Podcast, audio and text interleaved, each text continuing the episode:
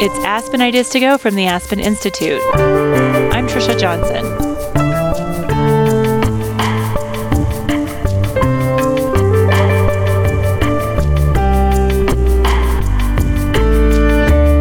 The issue of immigration in the United States is a political third rail that often leads to deadlocked conversations.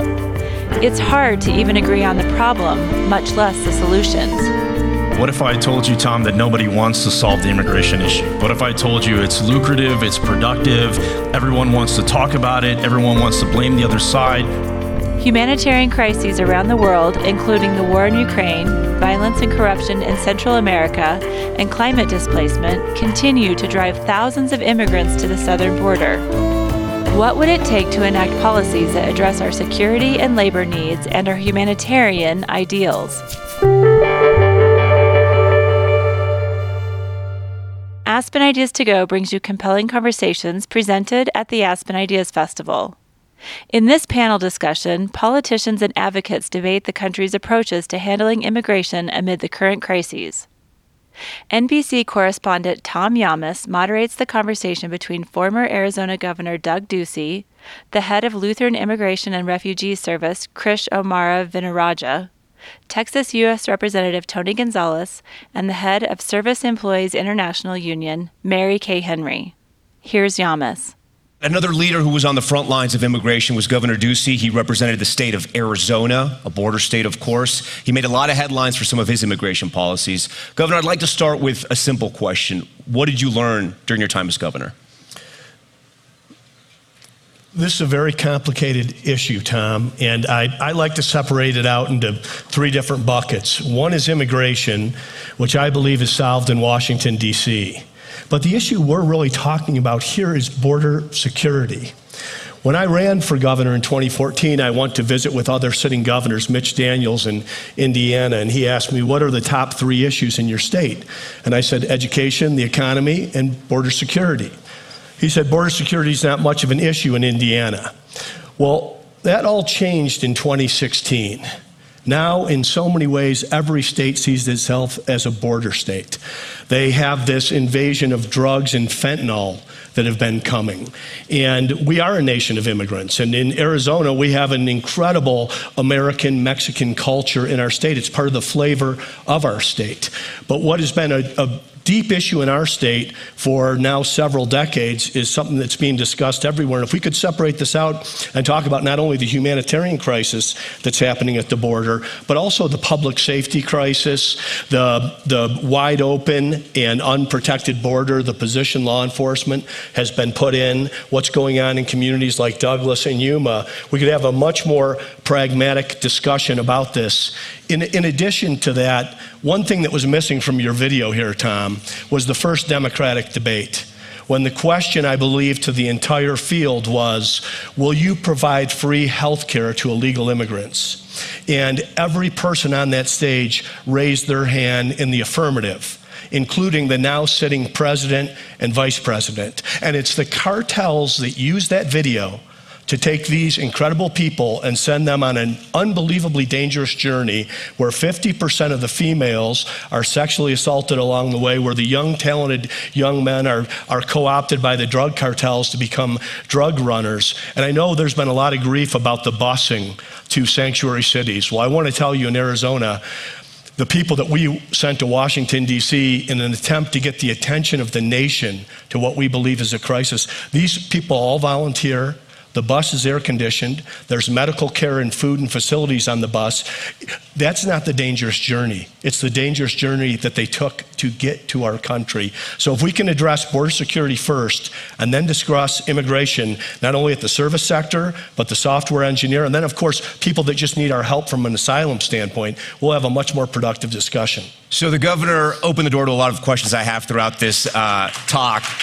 I was going to ease into them, but since you opened the door, Governor, I'm going to go right into it now um, and stay this conversation with you. You, you sent more than 2,000 migrants from Arizona to other states. Why? I sent them to Washington, D.C. to get, try to get NBC's attention. Yeah. Thank you. But, for, but, thanks for paying attention. But, finally, but no. But, but, I asked you, what was the reason for that? I mean, I, have covered this issue. I, I, don't mean, it, we, I don't mean because because Yuma, Arizona, and Douglas, Arizona, were being overrun They have no facilities. I went to the White House before any of that happened and talked with Steve Ricchetti and never talked to the press about it, saying the president's wrong on this issue to reverse all the previous administration's policy prescriptions. Title 42, remain in Mexico, uh, many of the, the programs that were working directly with Guatemala, El Salvador, and Honduras were working. A border had fall, the border had fallen off a top 10 issue in Arizona, if you can believe that in 2020. The border is always an issue. I never want to act as if it was perfect, but it was, it was being tended to. All of that reversal and the welcoming along with Secretary Mayorkas, of a broken border has this illegal migration that has happened. I've covered immigration for a long time. I have seen how those border towns and cities get completely overwhelmed. It is not fair. You talk to the NGOs there, you talk to the nonprofits, the churches, they will tell you they are overwhelmed, and, and other states should help out. That being said, some in your party, including your fellow governor, Ron DeSantis, did something last year where he sent 50 Venezuelan refugees to Martha's Vineyard. In Martha's Vineyard, they were completely unaware of this. 50 refugees, including children, had to share one bathroom in a church. Is that right? Listen, I'm going to defend what I've done, and I thought the the the movement to Washington D.C. was the right way to go. I will applaud uh, the mayor of New York and the mayor of Chicago, Lori Lightfoot, who said we can't do this, we can't take care of this. So you know, invite Ron DeSantis and ask him. But where do you where do you personally, as as a well, leader, I, am going to stand behind the actions. Let me finish, Governor. Let me finish the question. Where do you personally draw the line between helping the migrants out, as you were saying, getting them there in a humanitarian manner, and playing politics, as critics say, with human beings? I drew the line as to I wanted to do something that I felt reflected the core values that, that I had, my respect for these people, and to also act as governor to get some action from Washington, D.C. on this crisis level issue. Krish, the governor mentioned what the Democrats campaigned on in 2020. I do want to ask you this.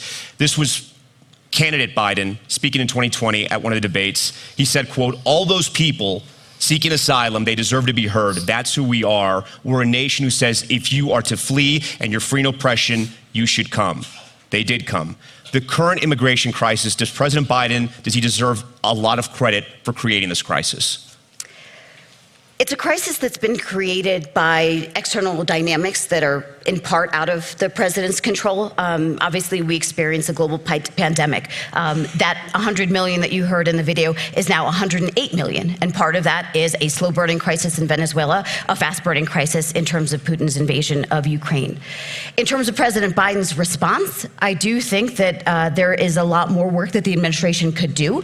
I agree with the fact that if we view immigration as a federal issue, there needs to be a national response. We can't have a well uh, organized system for refugees where us, along with the eight other refugee resettlement agencies, partner with the State Department. We work to figure out where these migrants, where these refugees should grow. But if you're an asylum seeker, you are prone to becoming a political pawn of governors who choose to grandstand.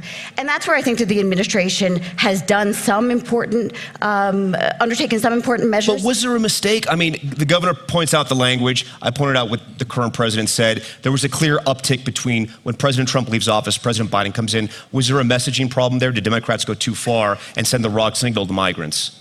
Yeah, I mean, I think people knew that a Democratic president was going to be much more welcoming to immigration than President Trump. But that was a very low uh, kind of threshold to meet.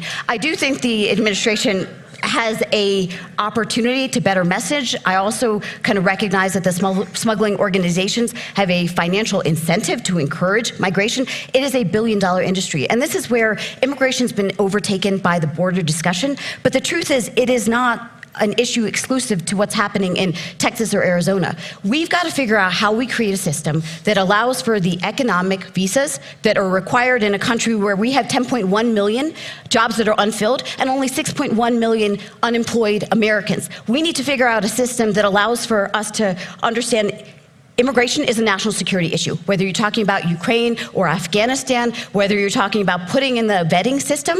We're an immigration organization. We're not calling for open borders. But it also has to recognize that these people have a legal right if they are seeking asylum, to come to this country. And that requires humanitarian pathways that the administration has created. It requires Congress to act. It requires us to have the refugee resettlement infrastructure in our backyard. Right now, we only have about 2,500 immigrants who come through the refugee system in, our, in the Western Hemisphere. That doesn't make sense. And so instead of requiring people to undertake a thousand mile treacherous journey, let's allow for immigrants to have the in country processing. Let's allow for unaccompanied children through the Central American Minors Program to apply to be reunited. Most of the kids that we work with who come through the southern border, the vast majority have a parent or guardian here in the country. And so when people ask why are they coming, it's because their houses are on fire. It's because many of them are coming to this country. And then just the final point I'll make, um, two points I'll make on fentanyl. It's important to understand that China is the main source of fentanyl.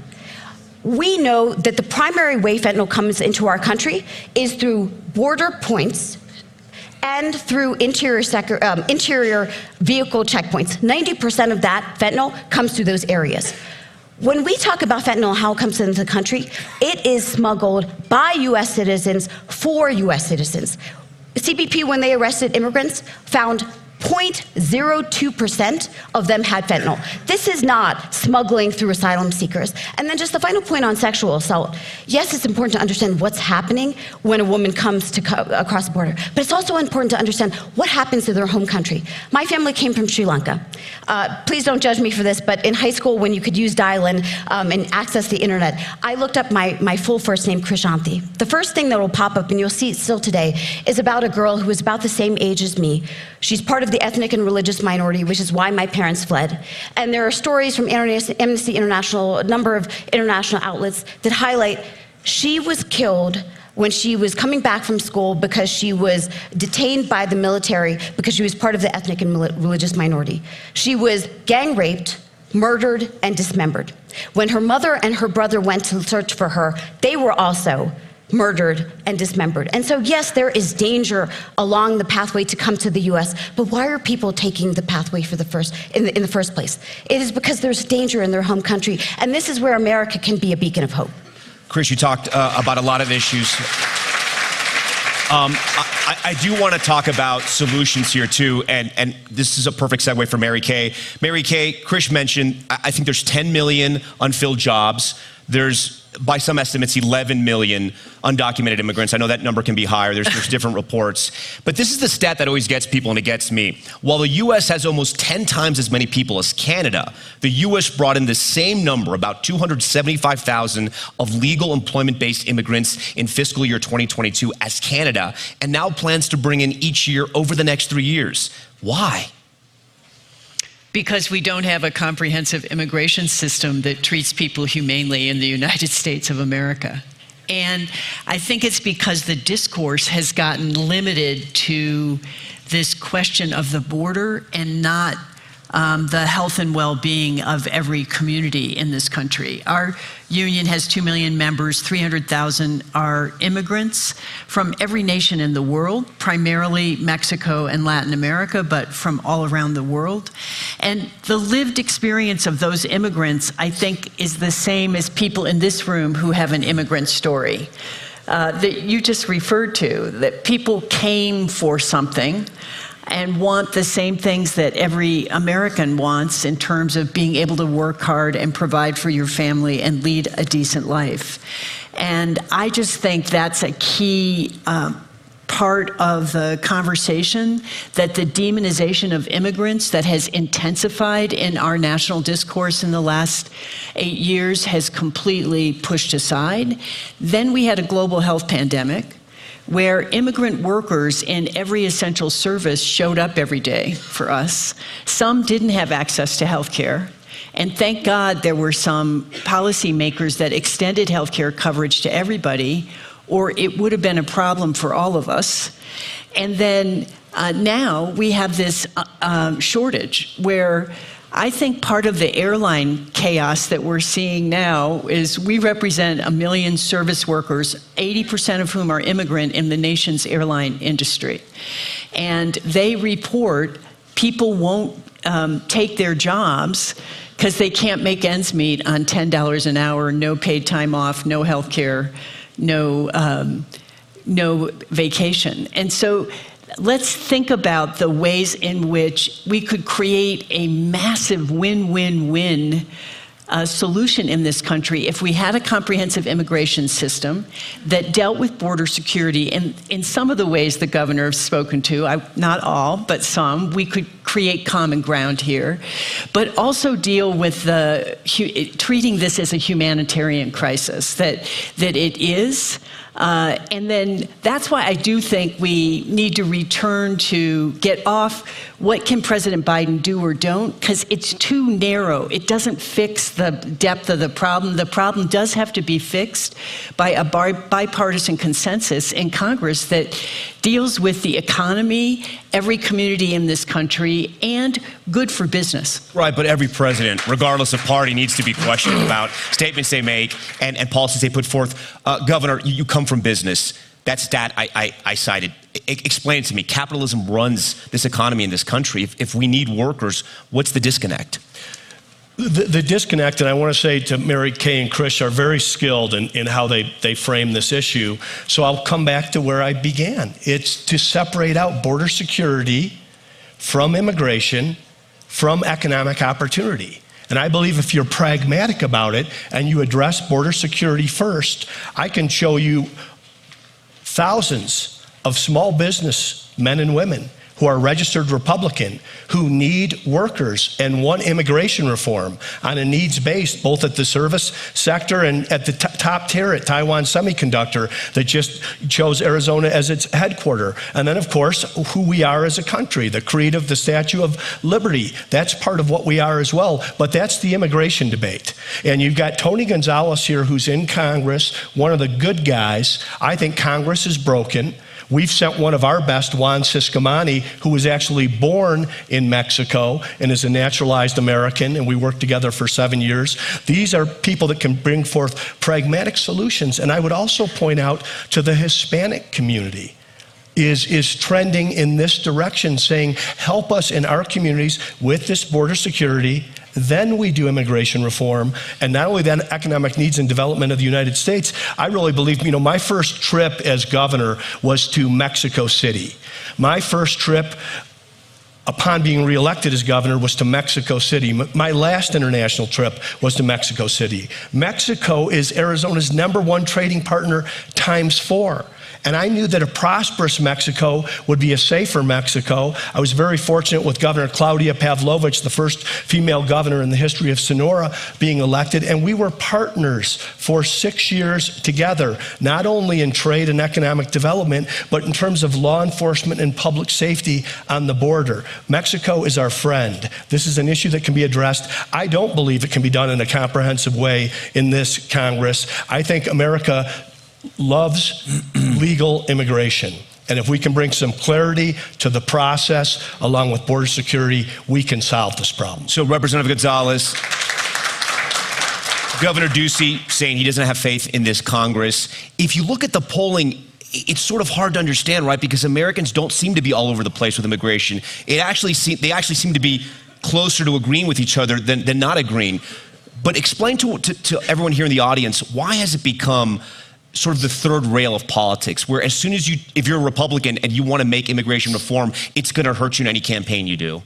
Yeah, what if I told you, Tom, that nobody wants to solve the immigration issue? What if I told you it's lucrative, it's productive, everyone wants to talk about it, everyone wants to blame the other side for all the Explain things. Explain all that. Wrong? Explain all that. Yeah. I mean, it's just politically lucrative for one party to fly down to the border, take a picture of the wall, and demonize all these folks, legitimate folks on terrorist watch lists fentanyl that is legitimately killing our kids, utilize that piece, just take that little sliver and go, this is why we need to do X, Y, or Z. And then another party that comes down and says, you know, takes the most vulnerable population that are fleeing the most desperate situations. And I've met with these people over and over again. I'll share a story in a second.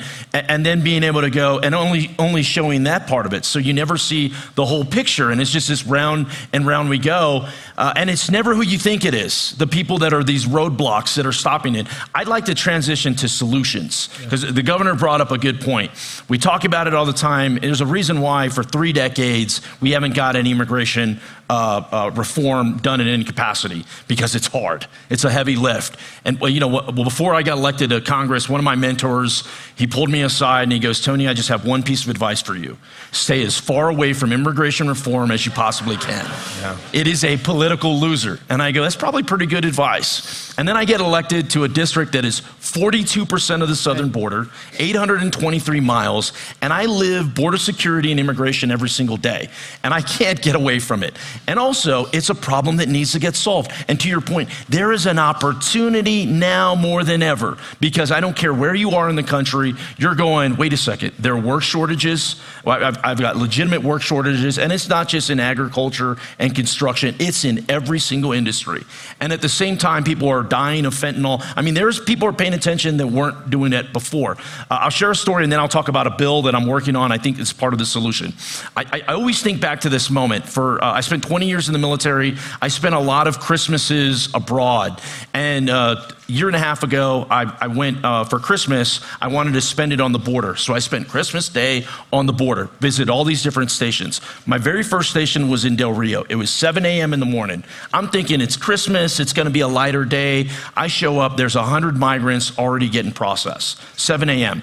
And I see two things in, when I when I think back to this moment. I see a border patrol agent where his face is just Uh, leathered. I mean, he's just weathered, he's tired, he's exhausted. His shift barely started, and you can tell he's already exhausted. I see that, that, that frame that's unfair to him and all the people in that space. I see a young woman, probably in her early 20s, with a five year old little boy, and that little boy is gripping her hand as tight as can be. And all I can think of is, what kind of journey did they get to to get to this point? That little boy had no idea it was Christmas.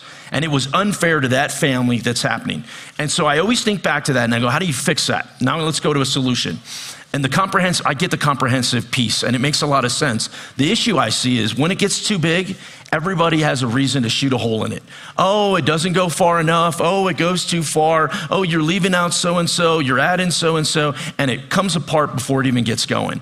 I'm of the mindset you need to piecemeal this thing. You need to kind of almost train people to work again, train Congress to go, wait a second, we can set aside some of the political lucrative capital and solve a problem. If you get people together to do that, you take one step, it has to be enough to move the needle. Well, then in the 118th Congress, I look at it through the lens of what can we get accomplished in the immigration space in the 118th Congress. Not what I want, not what someone else wants, in this Congress. And in my eyes, that's through work visas.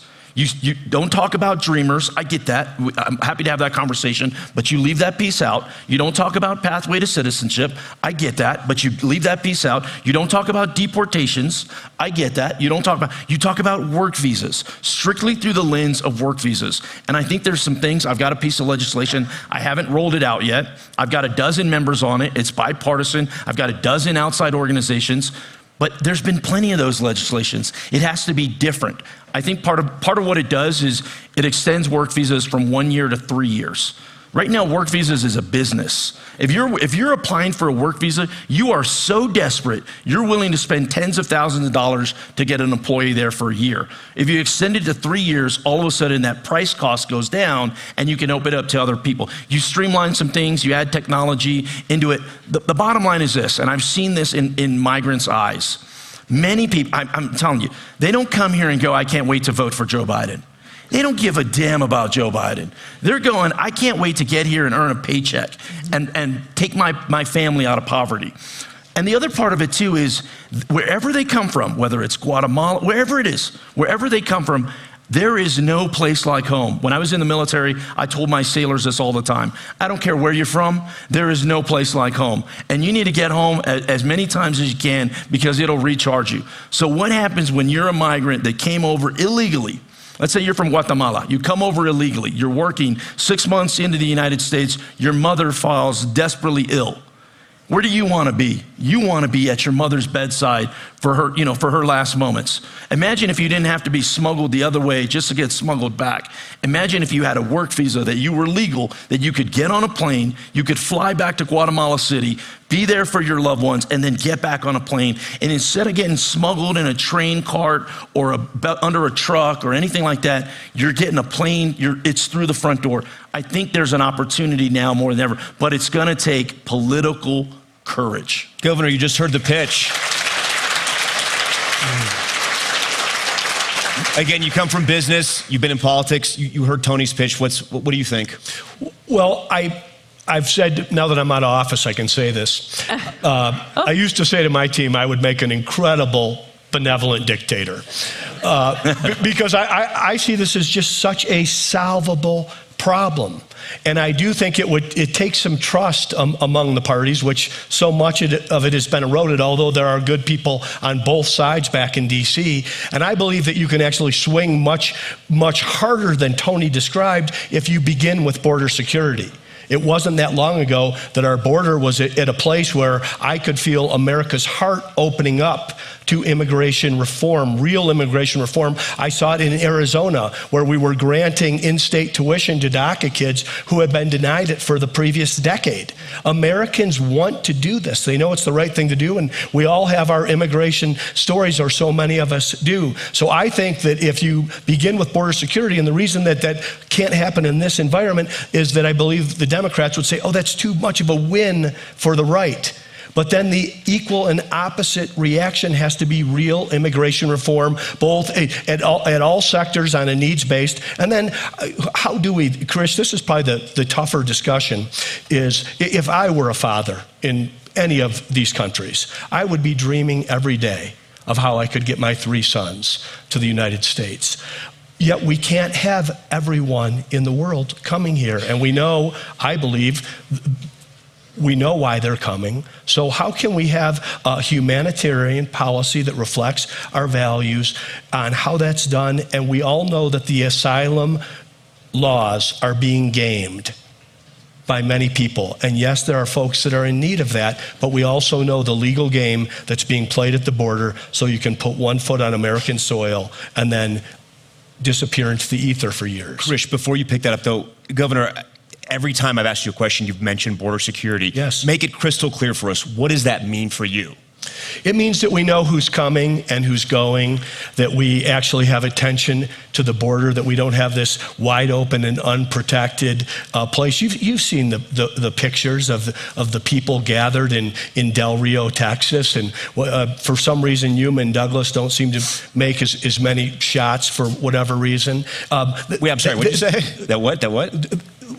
The, the pictures of, of what's happening yeah. in these border communities. That is not border security. That is a wide open and unprotected border, people flooding across. That's, that's got to stop. No, but that's documented. I mean, you see that in the news. Yes, and that's that's not border security. So that was are you, not are you going on. Build a higher wall, build a stronger wall, more border well, agents. I, more, I think a, a, physical barrier is, is, part of it. I think more uh, more law enforcement is part of it. I also think that that um, satellites and technology can be part of it, and also just clear rules. Um, this this is an illegal activity. We we need immigration. And I want us to also simplify the rules on, on how you come here legally. And I think we're in a position right now, one, we're a big, great country, and we can absorb people into our country. In many ways, this has been the secret sauce, of our economy, and it can also be the secret sauce of America's next century in terms of demograph, demographic shifts and, and lower birth rates. But it begins with border security. To me, the pragmatic person in me that wants to address the issue and solve the problem says if you check that box and you can get to those numbers of the 2019, 2020, even Jeh Johnson Barack Obama's former Secretary of Homeland Security talks about the numbers that he would look for every day and what determined that the border was trending in the right direction or wrong direction. And all of those have been broken exponentially under the Biden administration. So, Chris, it was a tough, it was a tough question that, that Governor Ducey asked, but it's, it's the right question. How many people should be allowed in? Who should be allowed in? When I was at the border over the last year, you, you talked to these groups of, of migrants refugees, some of them coming from Venezuela, walking from Venezuela, and there'll be a, a, a, group of 50, and you'll say, Who's seeking asylum? And they all raise their hand. And that's changed over the last couple of years because those numbers used to not be that high. So the question is, who should be allowed in? Yeah. So l- let me frame the question, though, slightly differently because I do think that the underlying assumption we often hear is the country is, is full It's not, right? We have a lower percentage of immigrants today than we had in 1910. The, the wicked problem right now is the demographic cliff that we face. We have the lowest birth rate since the census has been tracking this issue. My husband and I have been doing my part. Uh, we actually, this is my first trip um, after uh, having a, a, baby two months ago. Um, thank you very much. But we, have got six. So All right, my husband and I have some work to do. Um, Tony's been busy. But, okay. but, but this is where we have an opportunity. I mean, look at our northern neighbor, right? They're actually trying to encourage immigrants from the U.S. to come to Canada. Look at Japan, which has the prospect of what we will face, where there's more adult diapers than kid diapers. Right now, our country is not full the slow burning crisis we face is that we don't have the population that we need. And so, my argument is we should be welcoming immigrants because it is the greatest strength of our country, is that people are tragically still willing to die to come into it. Now, when it comes to the southern border, should people be coming and using the asylum system when they need an economic visa? Absolutely not. But the problem is that when people say, well, they should be coming the right way, they have to understand there isn't really a right way. Why do we have Chinese and Indians who are traveling through a circuitous route to the southern border?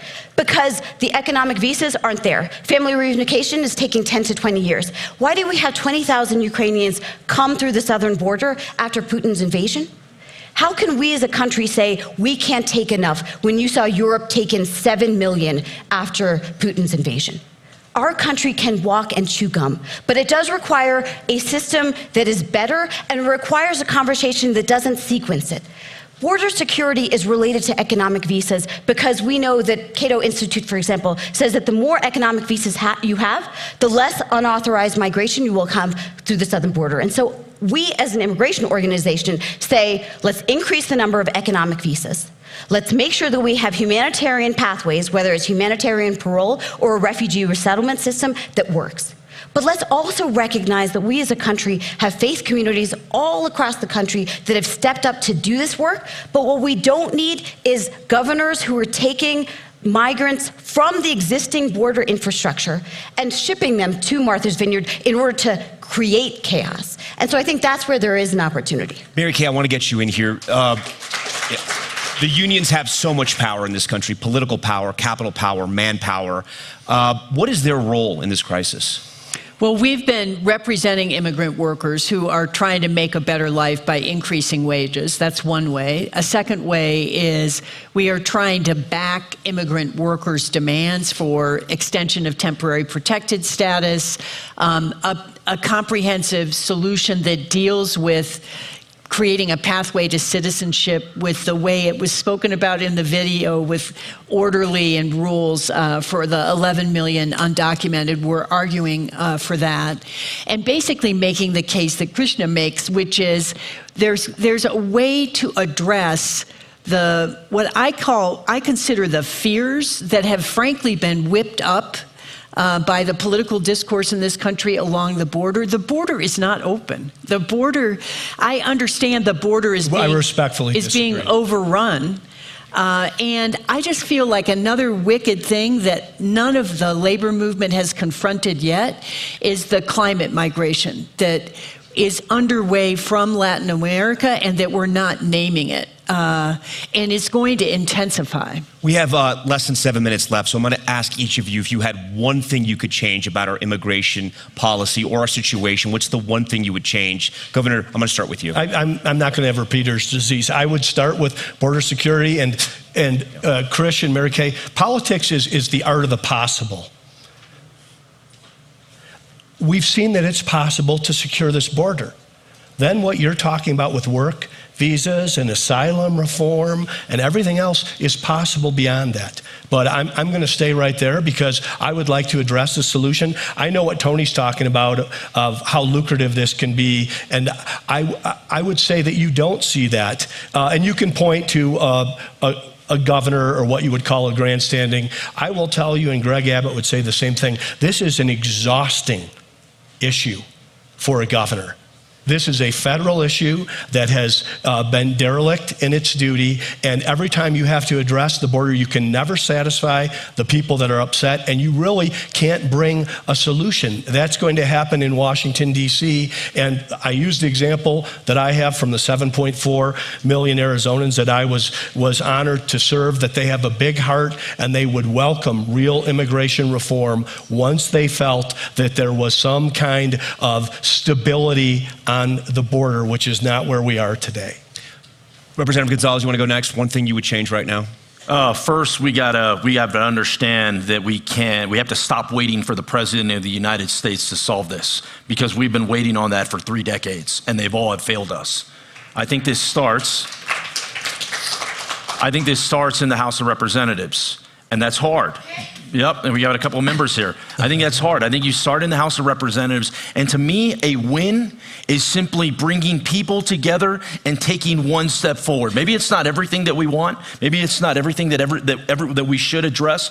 But if we could just do something, one thing in the 118th Congress, maybe we can take that same group and maybe we can do something else in the 119th Congress. And maybe the, the, way, the way politics works is nobody wants to do the heavy lift, nobody wants to pop their head out, nobody wants to take all the arrows, but when the train is heading down the tracks, about to hit the finish line, everybody wants to jump on board, and, and it was their idea from the beginning. You know what?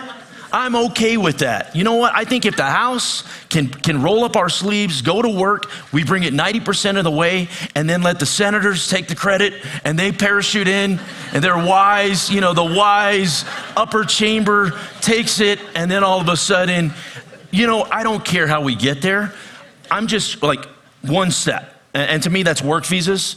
Uh, there's other things I want to do, but in the 118th Congress, I think if you start with work visas, I think there's an opportunity to take that first step. Okay. Mary Kay?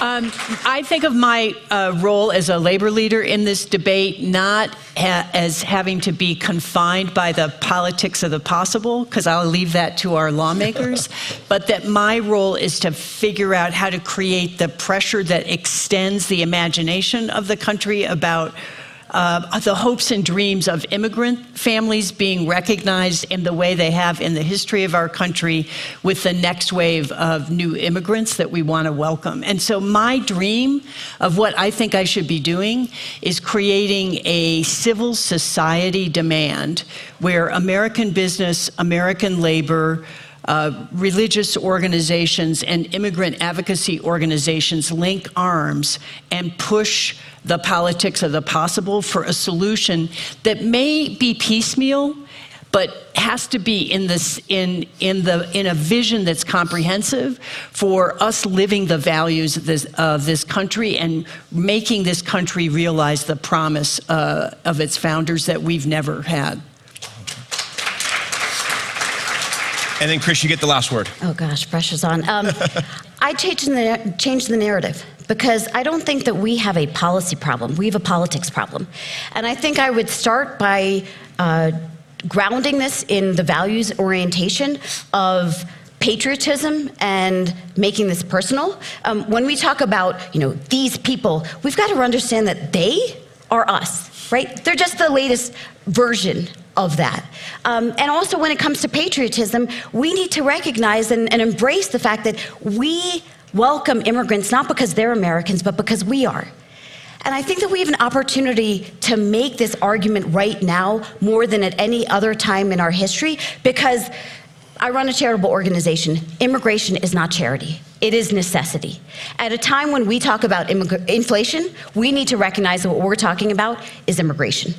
At a time when you have immigrants being treated as political pawns, we need to respect them as the people who take care of our parents, who take care of our children, who make hotels run. When I checked into Aspen Meadows, it was Angela who's on a J1 visa who uh, you know, mentioned that most of the workers here, or even in town, are coming from other countries. But of course, after a year here, they go back. This is a huge opportunity where we have to realize that we don't have a choice to make this a political hot potato. Because if we don't fix this, we will no longer remain the greatest nation in the world. Um, with that, we're going to leave the conversation here. On behalf of NBC News and the Aspen Ideas Festival, we thank you.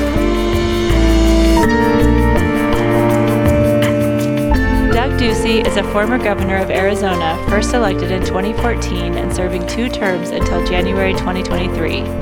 Ducey was previously Arizona State Treasurer from 2011 to 2015 and had a career in business before that. Krish O'Mara Vignarajah is president and CEO of Lutheran Immigration and Refugee Service, a faith based nonprofit serving immigrants and refugees. Prior to this, she was White House Policy Director for Michelle Obama. Tony Gonzales is a U.S. Representative from Texas in his second term, representing the 23rd Congressional District. He's also an assistant professor at the University of Maryland System, teaching political science with an emphasis on counterterrorism. Mary Kay Henry is the international president of the Service Employees International Union. Previously, she was executive vice president and Southern California organizing director at SEIU. Tom Llamas is a senior national correspondent for NBC News, reporting for NBC Nightly News with Lester Holt, Today, NBC News Now, and MSNBC. Previously, he was an anchor and correspondent at ABC News. Today's show was programmed by the Aspen Ideas Festival team in partnership with NBC Universal News Group and produced by Natalie Jones and me. Our music is by Wonderly. I'm Trisha Johnson. Thanks for listening.